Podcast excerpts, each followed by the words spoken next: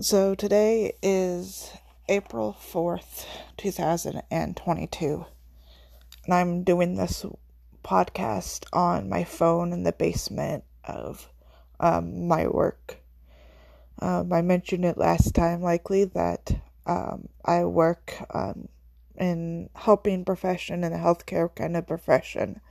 Um, so, you know, my work is still in person it's a very weird situation, though. Um, we are trying to distance ourselves from our clients as much as possible. Um, as a provider, it's very frustrating because I don't feel like I'm fulfilling my job. Um, you know, I'm doing a disservice to my clients, but in a time of a pandemic, what can I really do? You know, going to talk to them is um, putting myself and them at a risk. You know, I can't promise that I don't um, have COVID 19. I can't promise that I won't get it. Um, I can't promise that I'm not a carrier of it and I don't know. So just distancing myself from them is the best I can do. I have one client that's at risk of it, so um, I can understand his concern and his anxiety about it. You know, I I've been kind of it's slowly been creeping in on me. I don't really know what to feel. It's a very hopeless kind of feeling.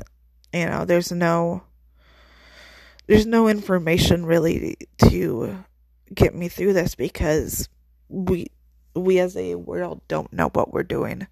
We don't know um, what's next. We don't know how it's going to react. We're just hoping and some of us praying that things get better.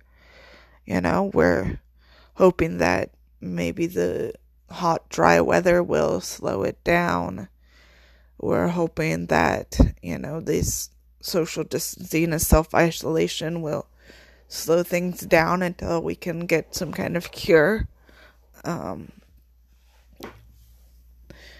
where, you know, there's some countries that are hoping that if they, um, if they speed up this curve, if they make it a, um, like a sharp peak, um, and it comes down just as sharply as it goes up, that people will be immune to it and life can continue on.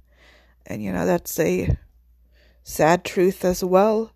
Um, but the higher the peak, the more deaths there'll be. And at that thought, I, I start worrying. I start getting anxious and concerned about, you know, my loved ones. I've been calling my grandparents more. Um, my grandfather on my mother's side, he has, um, you know, he has a pacemaker, has heart issues. Um, he's not the healthiest person. Um, he's fairly active, which is good. Um, but I can only think about what might, uh, you know, what might happen to him if he gets infected with it. You know, will he make it through? Um, you know, and then there's my grandfather on my father's side. Um, you know, he's not in the best health. He's not very active. Um, you know, this has already started to affect his mental health, and I can understand why I would be too if I was his age. Um, and all I did was watch the news. So I'm constantly worried that, you know, one of them are going to get infected and, you know, I'm going to lose them you know, I'm lucky that I don't have anybody yet that's been infected. I've had classmates that are saying that, you know, this is this is who's been infected and people are in the hospital with ventilators and I just I can't imagine that and beginning to imagine that makes me so worried and panicked and scared. You know, I I don't want to lose anybody in this but it feels like it's inevitable somebody that I know will die. You know, there's already plenty of celebrities that I've heard have passed away um, and stuff like that. And it's just, it's a very grim and sobering experience. And so every day that, you know, I see another death, you know, I hear the fatality rates and stuff, it's another day that I'm just praying to whatever higher being is up there and watching this misfortune that they, you know, have some mercy and can help. You know, I don't I don't necessarily believe there's a God, but I'm just hoping that fate is kind in all of this. I've also I'm starting to just feel my depression seep in. You know, whenever I feel like I'm able to catch my breath, able to just sit and think and be with myself, I start just to feel the weight of everything crashing down on my shoulders. Um, I swear, yesterday when I was talking to my therapist, that I was ready just to start crying, and then her internet cut cut out. Her computer died on her, and I could feel feel myself just crashing, and breaking down more because I don't I don't have a stable support system. Like I you know, we all heavily rely on the internet and the internet's considered, you know, a privilege. You know, it's not a right. And so I have to survive on this kind of privilege of, you know, am I lucky enough to be able to communicate with my support networks in this life self isolation, you know? And I've seen the devastation that it does to people who don't have stable internet. You know, I have a classmate that, you know, she's struggling um, as both a student, a practicum student, and a teacher that's doing everything online and not having stable internet and stable computer. So, I just, and I can't, like, if, you know, my internet, um, failed when I needed my therapist or a doctor. Like, I feel like I would break down. It just makes things feel even more helpless and I feel even more isolated, you know? And it's just this hopelessness, this feeling of, I don't know when things are going to end. Nobody knows when it's going to end. And so we're stuck. Stuck just waiting for something to happen, and it almost feels like I'm just waiting to die. I'm waiting for somebody I love to die. I'm just waiting for the worst to happen, you know? And it's just, it's just devastating because there's nothing I can do about it. You know, the whole wash your hands, you know, stay inside. I think that's all I can do. And that's just, it feels pathetic. And then, you know, this is my first week back to classes. And it was rough it was rough to try to get back into that mindset of the world is continuing to go, the world's still spinning, and you know, I have to try to continue with the norm, um, you know, the previous norm, even though that's not the norm now. It's like how how can I be expected to keep up with what my norm was before the pandemic when it's not that now?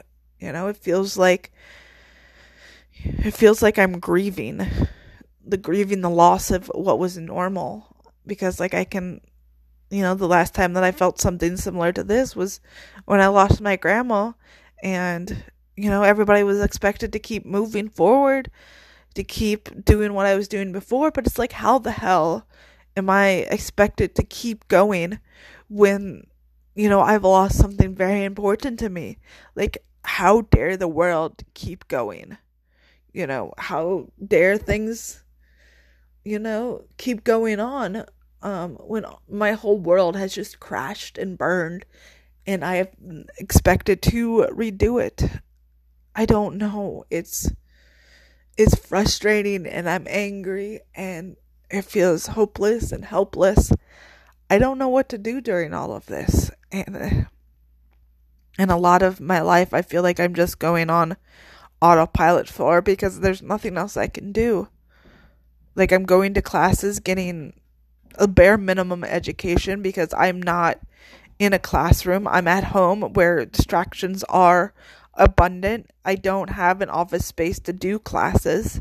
I don't have the space that I would like to to you know have confidential uh, meetings with students or with my therapist or something like that. I you know and I don't have like a comfortable spot to sit there for 8 hours straight doing classes all day like I'd originally planned. So I just I don't know how long I can keep up with trying to do the normal that's not the normal anymore. I don't know how long everybody expects me to do that. And it's just it's frustrating, you know? Like some teachers are like I understand and I get it. But it's like at the end of the day, you know, my papers are still due. Um you know, grades are still due. You know, my education needs to continue on despite, you know, a pandemic happening. And it's just like, how can I continue on with my education when I can barely function from day to day when my life is just living week to week, day to day? How can I expect to do a paper that's in a week when I don't even know what my next week is going to look like?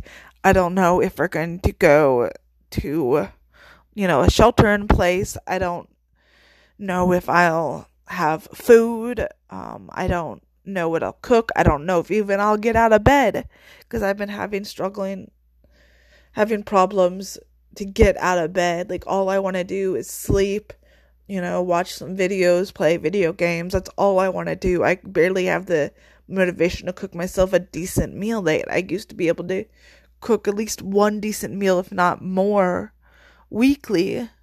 And now I can't even do that. And it's, you know, I just feel so ashamed of myself. Like I feel lazy and pathetic because I can't do what I used to be able to do because I just don't have the motivation and the strength to do it anymore. And it's, you know, and I managed to stay away from most of the news. Like I've long avoided the news, you know, since our last so-called president um, came into office, I was just like, I'm not touching the news because it's either going to make me angry, depressed, frustrated, or all the above. And now, if I get any information about the news, you know, all I ask is, what's the good news? Like, don't tell me anything else. I don't want to hear about how we're out of ventilators or how thousands of people are dying or how it spread to a new place and you know just the repeated information of the grim and sobering reality that we're in. I want to hear something good you know or death slowing down. Have we reached our peak? Like what is what is the good in all of this? And it's so hard to find it you know? I hope that all of this changes um you know, are normal, that when this pandemic ends, and it will end eventually, that we will have uh, a new and better normal, that this pandemic is shining a light on um, all the ugly sides of America, and we won't, you know, stand down to going back to that ugly America. So, I'm just hoping that's a silver lining to this, but I'm not even sure that's the silver lining. I'm not not sure there's a silver lining at all for us. And that's just so devastating. I don't know what to do about it. And whenever, you know, I stop and think and I listen to all the stories of people struggling, you know, I, you know, I'm thankful that I'm not there yet, but it's like I'm just sitting here waiting hopelessly for that to be my reality, for my reality to crash and burn and die and all of this. And I just don't know what to do or how to handle it. So the best I can do is just be numb. Be numb and not do anything, just kind of lay down and just accept the grim, sobering reality that's consuming this world and I hate it. I hate it so much and I want things to get better. But it's probably going to be at least July before it gets better. Probably longer. It'll be probably another year before we get a cure. I don't know what that's going to look like. I don't know how this is going to continue on. I don't know how anything can continue on and the I don't know the you know those are piling up and weighing down on me and I feel like I'm just barely barely surviving from day to day and I don't know when I'm not going to be able to say that I survived. So so that's how it's been this week. You know, I just I just got to go on autopilot and be numb. And I'll just I'll keep updating how things go. I think this at, this point this is just kind of a diary for myself.